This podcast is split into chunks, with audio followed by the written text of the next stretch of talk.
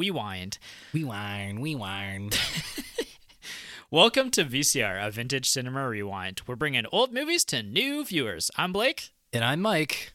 and today we're taking on our first Australian film and one of the greatest sequels ever made. Crikey. Mad Ma- no, not Crocodile Dundee. Oh, okay. Mad Max 2, also known as The Road Warrior. Also known as a pretty good movie. Yes, I was super excited to do this one. Yeah, I kind of spilled my I kind of spilled my opinion too early, but yeah, it's it's a good movie. Yeah, it's one of my favorites of all time, and you nor Jason has seen it, and so for Action Adventure, it just kind of made sense. I actually like I am aware of the Mad Max movies, but the only one I've seen up until uh, the other day when I watched this movie for this podcast, the only one I'd seen was Fury Road. Which w- ended up making your top list of last year. So It did, it did. So that gives me kind of an interesting relationship with this movie, which we can get into later. yes, I'm very excited to talk about that. Let's get started with the plot. A very young Mel Gibson plays Max Rockatansky, the Road Warrior.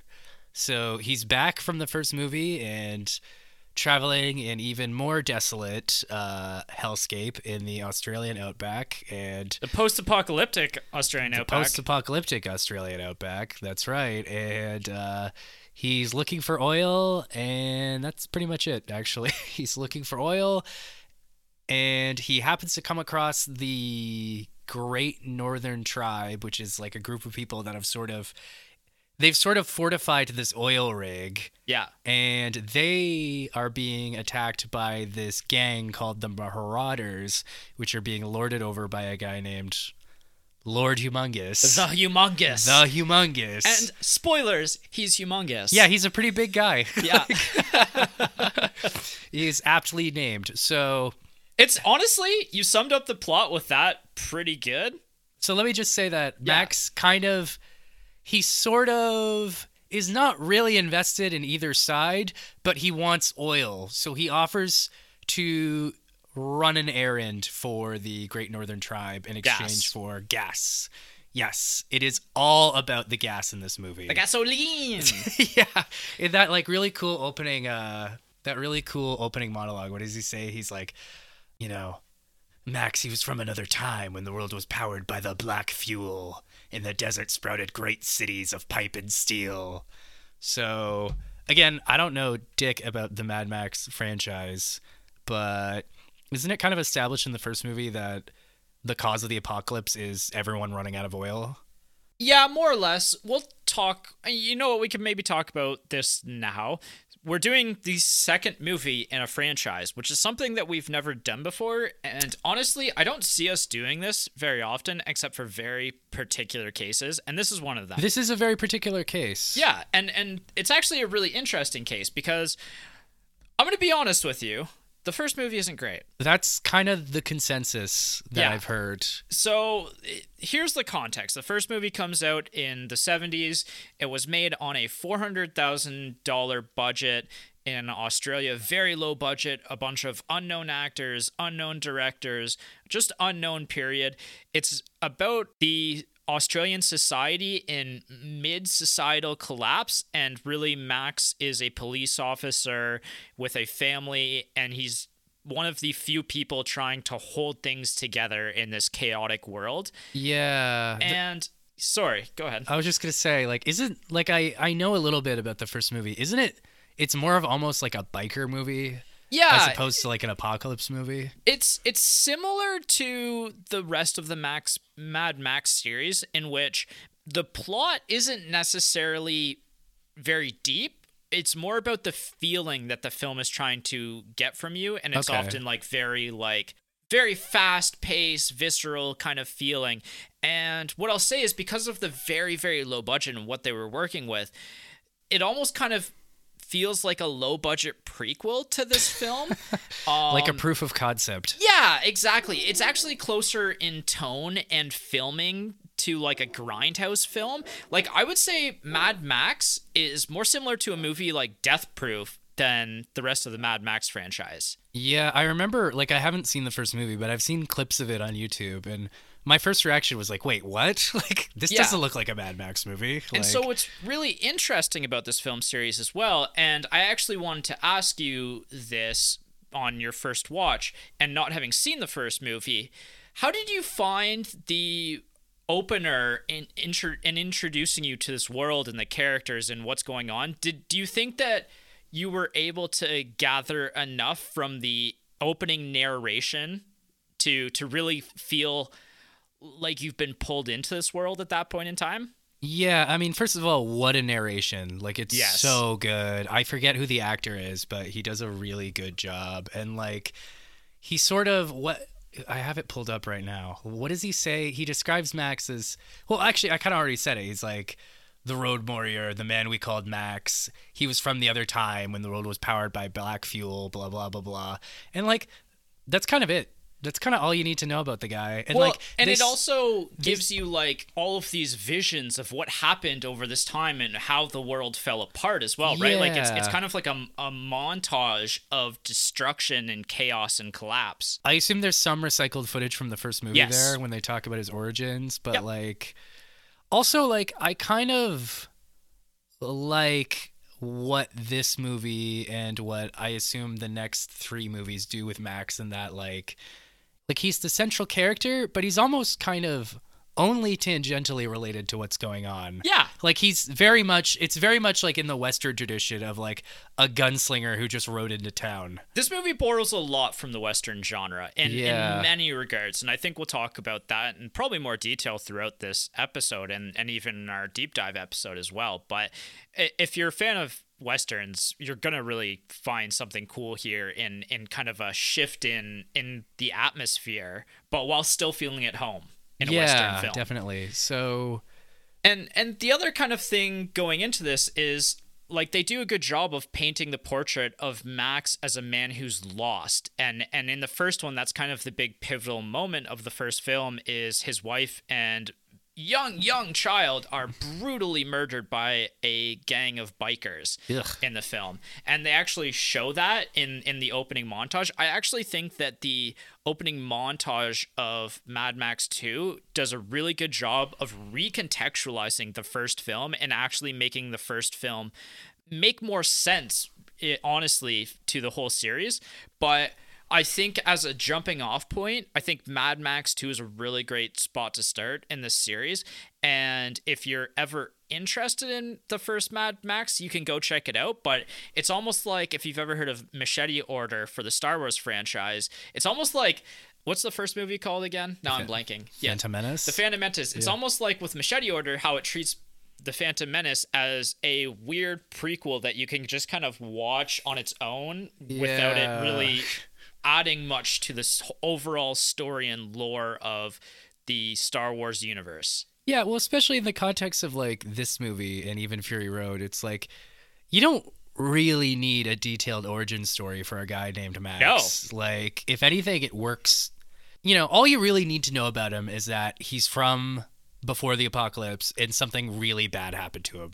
Yeah. That's pretty much it. Yeah, and Yeah. and most of human his humanity is gone at this point. It's been wiped away, and all that's left is the primal drive to survive. Yeah, the primal drive to survive. Yeah. He's uh later on in the movie one of the characters calls him like a maggot feasting on the old world. Right. And I was like, well, maggot's a little strong, but yeah, you're not you're not totally off base here. The only thing that other thing that I'll say before we kind of move on from this is this film takes place like three to five years after the first movie to kind of talk about For continuity. yeah for okay. continuity's sake it's it's kind of a little bit of a fluid kind of timeline to the mad max series Well, I remember um somebody asked George Miller like what like with Fury Road, they're like, Oh well what's the deal with um who's the actor's name? Um Mel gibson no, the the new Max. oh tom hardy Yeah, I think they asked him like, well, what does this do to continuity? And he kind of just shrugged and kind of said, well, each movie is kind of its own thing. yeah So Yeah, and it's, and that's what's really cool. And what I wanted to mention about this is all the films are really independent of one another. They don't really reference each other Yeah. a ton, other than like maybe some opening plot points to like help you understand the character of who Max is. But it's often like you said, it's it's more Max kind of moving through other people's stories Yeah, and that's really interesting just from a mm-hmm. storytelling perspective. Yeah.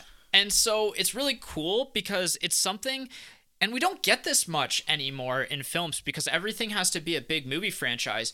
But these are really cool films in that you can just toss one on at any time and and really get hooked on it. It's like the old Indiana Jones films or the old Batman films where it's like, "Hey, I'm going to watch The Last Crusade tonight because I feel like watching Nazis trying to find the Holy Grail." Yeah.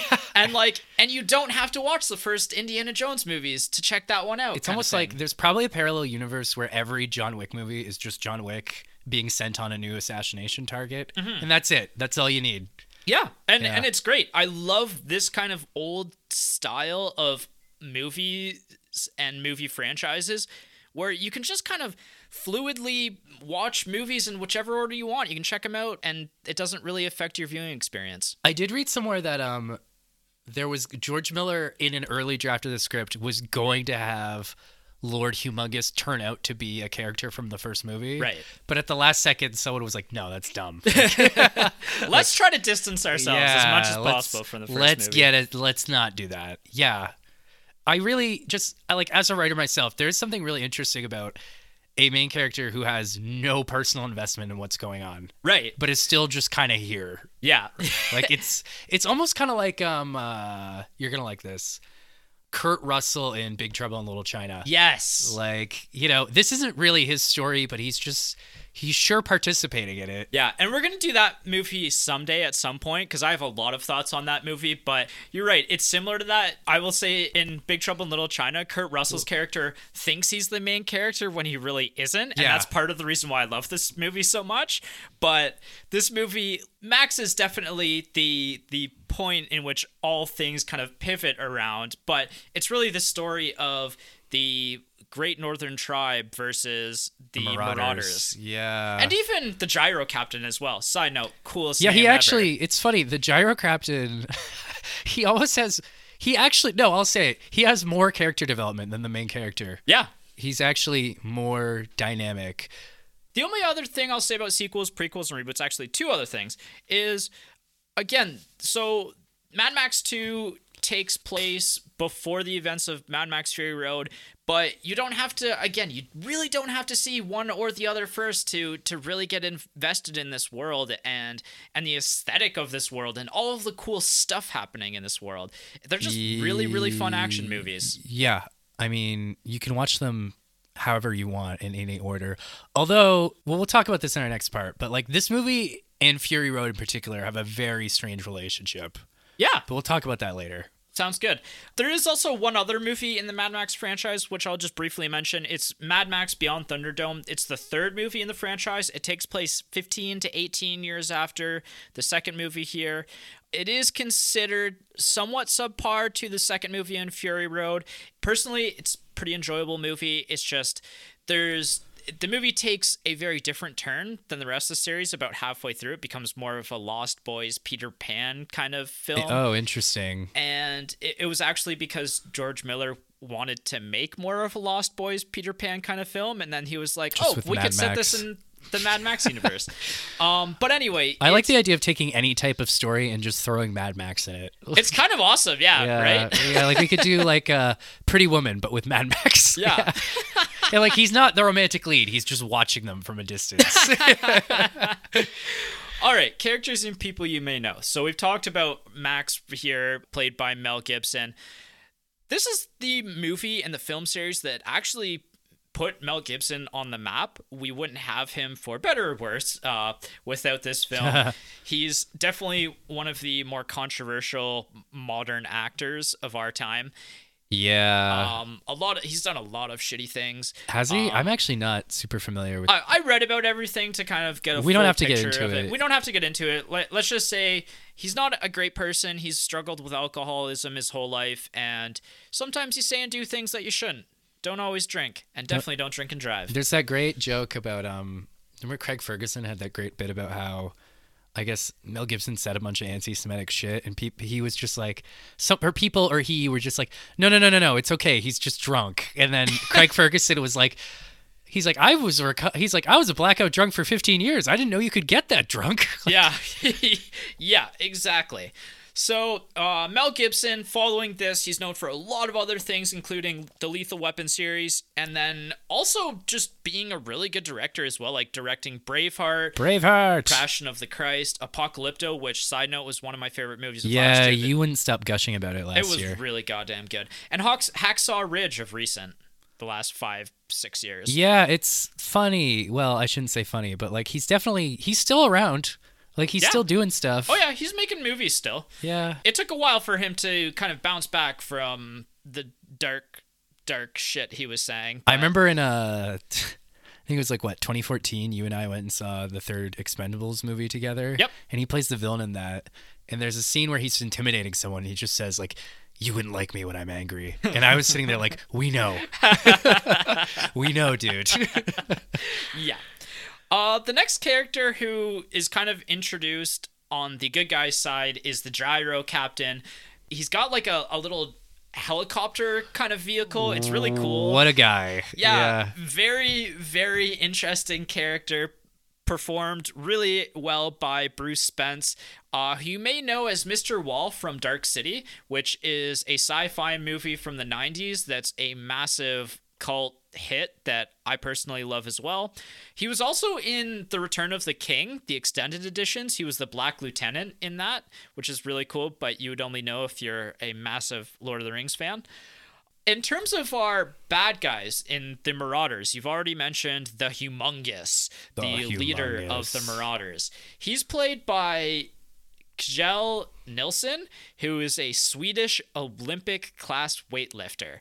Okay. I was trying to place the accent in my head. Yeah. I was like, "Where's this guy from?" What's really interesting about the character is for a man who is wearing almost nothing the entire film, he he speaks very intelligently at points in time where Yeah. where you almost are like, damn, maybe this guy has a point. You know? Yeah, yeah, yeah. Like, you know, you know, maybe he'll maybe he'll be a good guy, you know, like maybe maybe if you listen to him, he'll he'll spare everybody. Yeah, And, that- and despite of the fact that he is leading a literal tribe of murderers and rapists and not good people. Ne'er do wells. Yeah, Yeah. That's the. uh So, like, you've probably seen pictures of online, but yeah, imagine like an eight foot tall bodybuilder wearing like S and M gear and a hockey mask, and that's Mm-hmm. Lord Humongous. is one of the coolest depictions of a villain in film in my pe- opinion period like just the imagery of this this guy Just- wild Just walk away. Yeah. Ju- that's not even close to his accent, but like, just walk away. That's not. That's even worse. But yeah, I. I have thoughts on the villains, but that's for later. cool the other villain who's plays a very big part in this film is the character wes who's one of the assless chap uh, marauders who rides a dirt bike or rides a motorcycle with a, another guy behind him who's almost like his gimp kind of thing His twink. Yeah. Yeah. He has a very pretty blonde haired Yeah. younger man Yes. in tow with him. And he is a very interesting character because I hate this man throughout the film. Like he is he's so fun to hate as a character because he's just so comically evil. I have thoughts on the villains, but we should save that for later. But this guy is definitely he's got a very interesting He's got like a mohawk, like a red mohawk. Yeah. It's funny that scene where you see the villains and like somebody's like trimming his mohawk Yeah. for him. It's like we got to get you ready for battle, sweetie. But, Yeah. uh, yeah. My favorite part is um the opening scene. He and his goons are chasing Max, Mm-hmm. and Max kind of he manages to like shoot a crossbow through the guy's arm. Yeah, Wes's arm. Wes's arm, yeah. And then they're kind of facing each other, and like nobody's saying or doing anything. So Max just very calmly sets some some bulls and starts like Right. collecting the oil, Collecting all the gas. and then Wes just screams at the top of his lungs out of nowhere, and it's just like, "Oh, sorry, I didn't mean to ignore you." Like- and then he just rides away. It's very, he's very like chaotic evil. Like he seems very like you never know what he's gonna do next. Yes, and that's what makes him so fun to hate and so enjoyable to watch throughout this film. And he's played by Vernon Wells, which he's actually one of the leads in the movie Commando, which is an Arnold Schwarzenegger film, which I haven't seen that one actually. Oh, we really? will do at some point on this podcast. I haven't seen that one either. Is he a bad guy in it? Uh, I don't know. I didn't Okay. look that deep. The other kind of two characters that I do kind of want to round out the story or round out the characters that you should know, and no spoilers here, Mike. The feral kid. This is and the feral kid is one of the more interesting characters in this film as well. There's a lot of interesting characters in this film, to be honest, but the feral kid is like literally a feral child that is with the northern northern tribe. He was just kind of found and adopted. He doesn't Yeah. really speak at all during the film. Yeah, he's true feral. Like nobody Yes. bothered teaching him how to talk. Yeah, he just he like crawls through the uh, prairie dog like tunnels and he has a cool boomerang that he uses throughout the film and he just kind of makes guttural noises but what i think is really cool about this film and this is something that i think that hollywood and and tv really struggle with is to make children in adult films that are not annoying and they kind of nail it with this because he's never really the screw up of the film. Like he's never really the necessarily comic relief per se,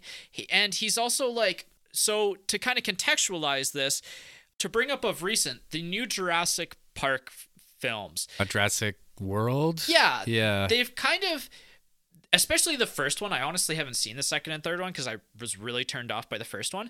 But in the original Jurassic Park films, the adults were the central characters, and for some unholy reason in the first of the reboots they made the children the central characters in an adult film and Woof. they were annoying as hell and made terrible decisions as an adult like i don't know i'm not i'm put off by that i don't want to see that well, we films. we hate kids. Let's let it be known that here on Vintage Cinema Rewind, we despise children.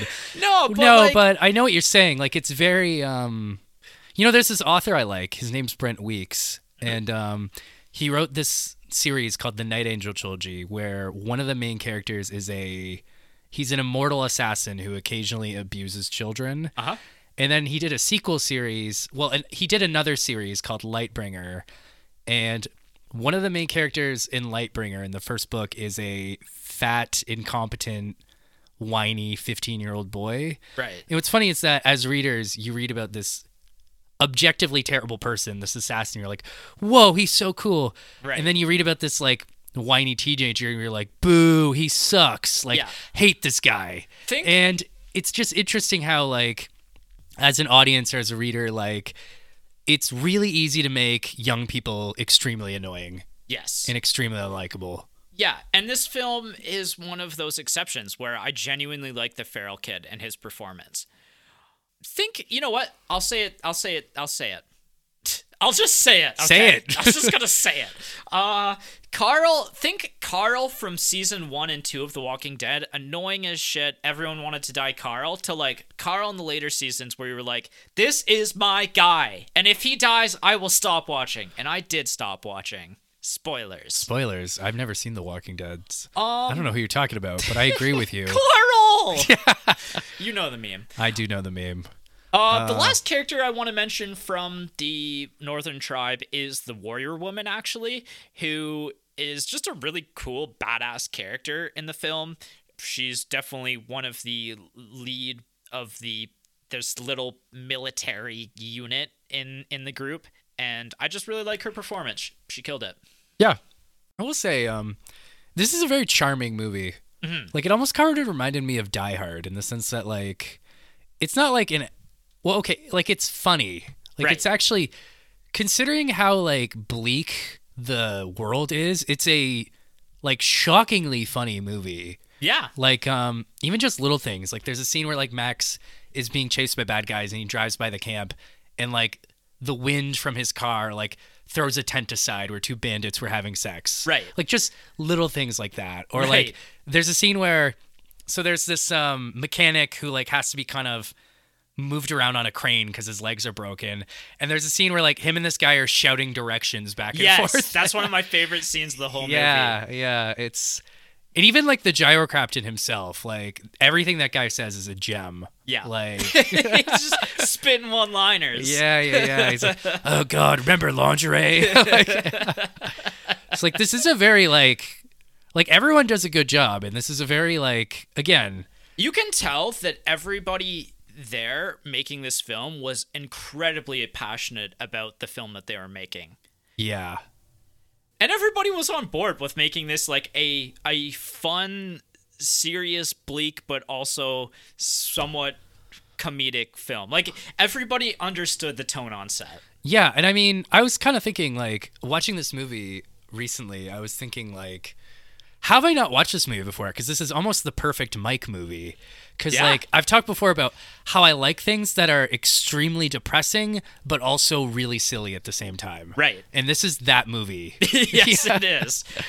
We'll talk George Miller, to the director, a little bit now. He he actually started his career as an emergency room doctor in Sydney, Okay. um, and pivoted into films. He'd actually, because of uh, being an emergency room doctor, he'd actually seen a lot of car accidents, injuries, and deaths, and so Interesting. he incorporated a lot of that into the first movie and i don't know how much of the the car injuries really play out in the second movie as much in the first movie they're really apparent but i think it's really cool to see where he came from and his understanding of of people's bodies and, and injuries and, and traumatic injuries and, and how how dangerous a vehicle can be right yeah. And- definitely. like this is the other shout out that I wanted to give here is that you got to give a shout out to the stunt men and women Oh, yeah. on set of this film. Like their jobs were incredibly difficult and they like some of them did sacrifice their bodies in this film. Oh yeah. we'll talk about. There's a there's a couple shots in this movie where I'm just like,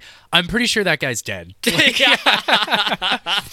I'm pretty Yeah. sure that is a corpse on screen. This is this is a time in film history when CGI did not exist and No. people put their bodies on the line for our viewing. for our entertainment. Yeah. Yeah. and and so George Miller comes into this with a lot of that knowledge and expertise and and and I think that without him on set I think that things a could have gone really wrong on set of this film and b like he he just brings a very interesting perspective to this film that I really appreciated. Yeah. What's really cool about the history of this film and and George Miller as a director is he actually turned down directing First Blood to make Mad Max 2.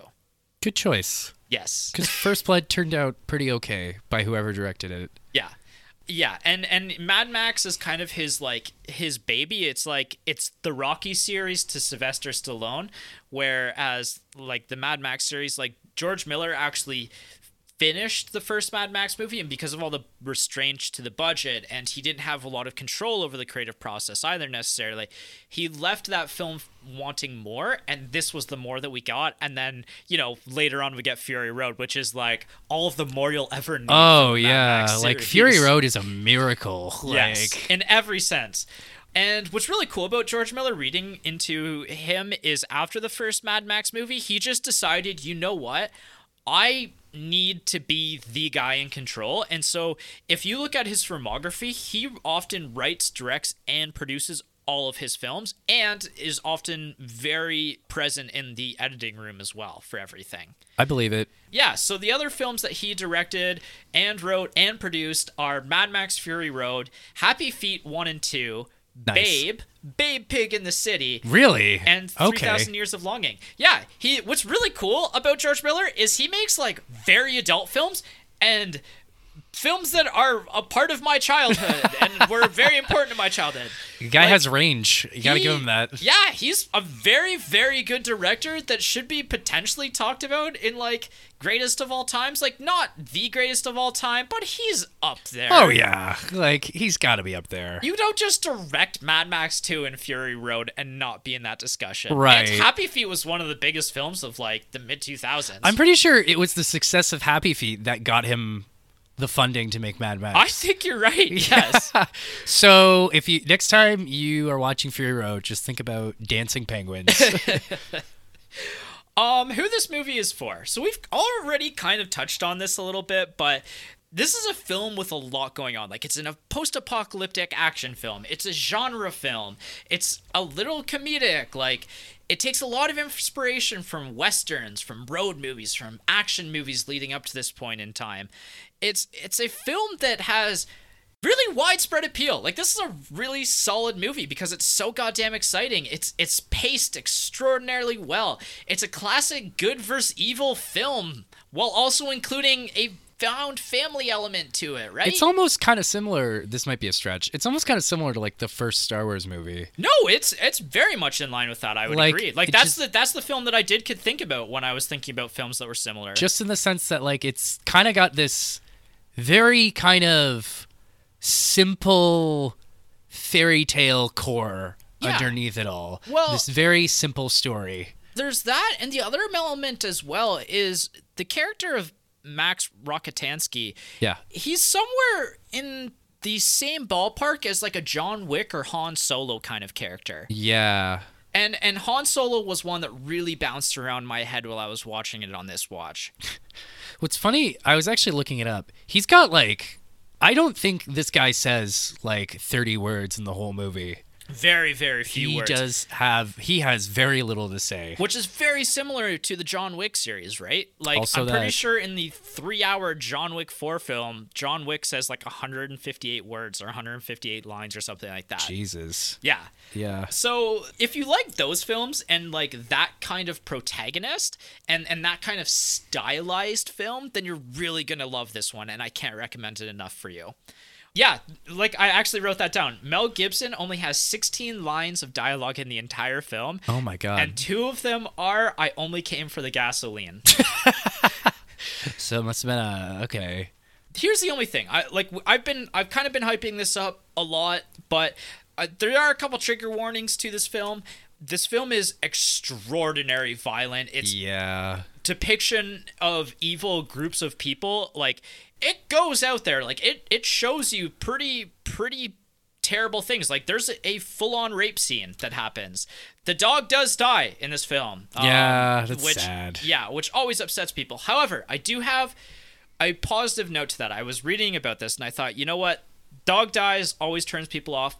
But positive to the story in the real life the dog was actually rescued from a local dog pound and was going to be euthanized and Said they made him a star. yeah, and they made him a star. And afterwards, one of the camera operators adopted him. And, and he was never in another film again because he lived happily ever after with his camera operator Buddy. buddy. That's cute. Yeah. It's a, the dog is actually a pretty good actor. Yeah. Surprisingly. For a dog that was just pulled out of a local dog pound, like this dog was definitely given a new life and forever just immortalized in, in this film. Yeah, and like he didn't know he was being recorded. He didn't know this was a movie. He thought he was just hanging out with his buddy Max. Yeah, and his, and his buddy, uh, the gyro the gyro captain. captain. Yeah. he actually apparently uh he was really the dog was very fond of the gyro captain throughout the film so like the gyro captain had to like play with him to like make the dog seem like it was more nasty than it was kind of thing so That's really that's really sweet. yeah so just a couple trigger But I love there. you. Yeah. and and kind of because this film like this film comes at a really cool time in hollywood as well because it's a very aggressive film honestly as well like it's it's kind of got this like post 70s exploitation kind of aggression to it um Ye- like this grittiness. yeah like there's a lot of nudity there's sex there's really horrible rape and violence and stuff like that in this film and so it fits in this weird category of films where you can't really show it to your kids Yeah. So- it's like original Star Wars if it was rated R. Yeah. Yeah. And so like If Obi Wan cut more people's arms off. yeah, it's like not really a film that you can show your kids per se, but like you almost have to let them find it, but like it's worth finding. It's worth, you know, like maybe tossing a little Humungus somewhere in your household to like make your kids be like, someday when I'm an adult, I'm gonna watch him. And then you can be like, just walk away. just walk away. No, then when your kids start struggling, you can like hold the, like hug them slash choke hold them until they calm down. yeah. Who else would you recommend this movie to? Uh, this is ah, man, this is such a boring answer because it's what I always say. But like, if you're interested in the history of cinema, this is a really good read or read. This is a really good watch if you're interested in the history of cinema. Also, like this might sound weird, but like if you're a gamer and you like the Fallout series, this is almost an official Fallout adaptation. Yeah, and the Borderlands series even. Essentially, like I was actually it's funny we were watching um castle in the sky a couple weeks ago and i was saying like wow it's astonishing like how much video games like elden ring Right. dark souls took from this watching mad max i'm like wow like fallout took so much from these movies the legacy of this game of this movie is so massive to 80s action and beyond films and video games and everything. Like this film it just has such a cool aesthetic at all of the time. And it's just like bang you over the head with just like cool costume design and cool cars and like cool set pieces. And This- it's this- hard not to understand why this film is such a cultural staple again similar to castle in the sky like it's almost like the world kind of takes center stage even more so than the characters of the Mm-hmm. story it's like this whole movie is like an its own aesthetic or like its own vibe Yeah, and it really stands alone in that sense. Like, and what's cool is every Mad Max film itself is kind of unique in its own in its own way, right? Like, Yeah, uh, kinda. To compare Fury Road, like Fer- Fury Road is like a, it's almost like cultish in in a sense, and like all of the characters at that point in time are are larger in life, but all of the marauders, and maybe we'll talk about this in more detail, but the the marauders feel like an assortment of different groups of horrible human beings brought together under Lord Humungus and every one of them like there's there'll be like several of one group that'll have a very unique aesthetic to the several of another group and like everybody within that group even has their own has their own imagery and and and vehicle and everything else and style and it's really cool how it all fits together yeah yeah definitely when to watch. This is a big blockbuster movie. The sound, the score of this movie is phenomenal, which we'll talk about later. As with all car movies, the better your sound is, the better your experience is going to be. Just jack up the volume and, and get ready for a ride. yeah don't watch this movie on your phone like No. watch it on an actual tv Yeah, watch or, it or on a laptop like i did but with the sound cranked up to 11. there you go Yeah, I, I think this is a great Saturday night watch. And, and watch with other people because it's a really fun one. Yeah, yeah, I'd agree with that. Like, it's a movie that's meant to be experienced with others. Yeah. We've been talking about Star Wars and John Wick a lot. It's like, can you imagine how sad it would be to watch those movies by yourself? No, go watch it with other people. Yeah, I very much agree. Um, where to watch? Unfortunately, not streaming anywhere. The very first movie's on Tubi. If you're one of the very niche people who fits with that film, I don't think many people are going to connect with that one. Fury Road's on Netflix though, which is cool. It is. That's where I watched it. Yeah, so you can watch Fury Road on Netflix, and then you know go out your way to check this one out because it's really worth your time, honestly. Yeah, yeah. And that concludes our primer spoiler free as possible episode. So go check this one out and come back next week and get dive in headlong into all of the spoiler discussion, behind the scenes, and all the other cool stuff we got. Witness me. Nice.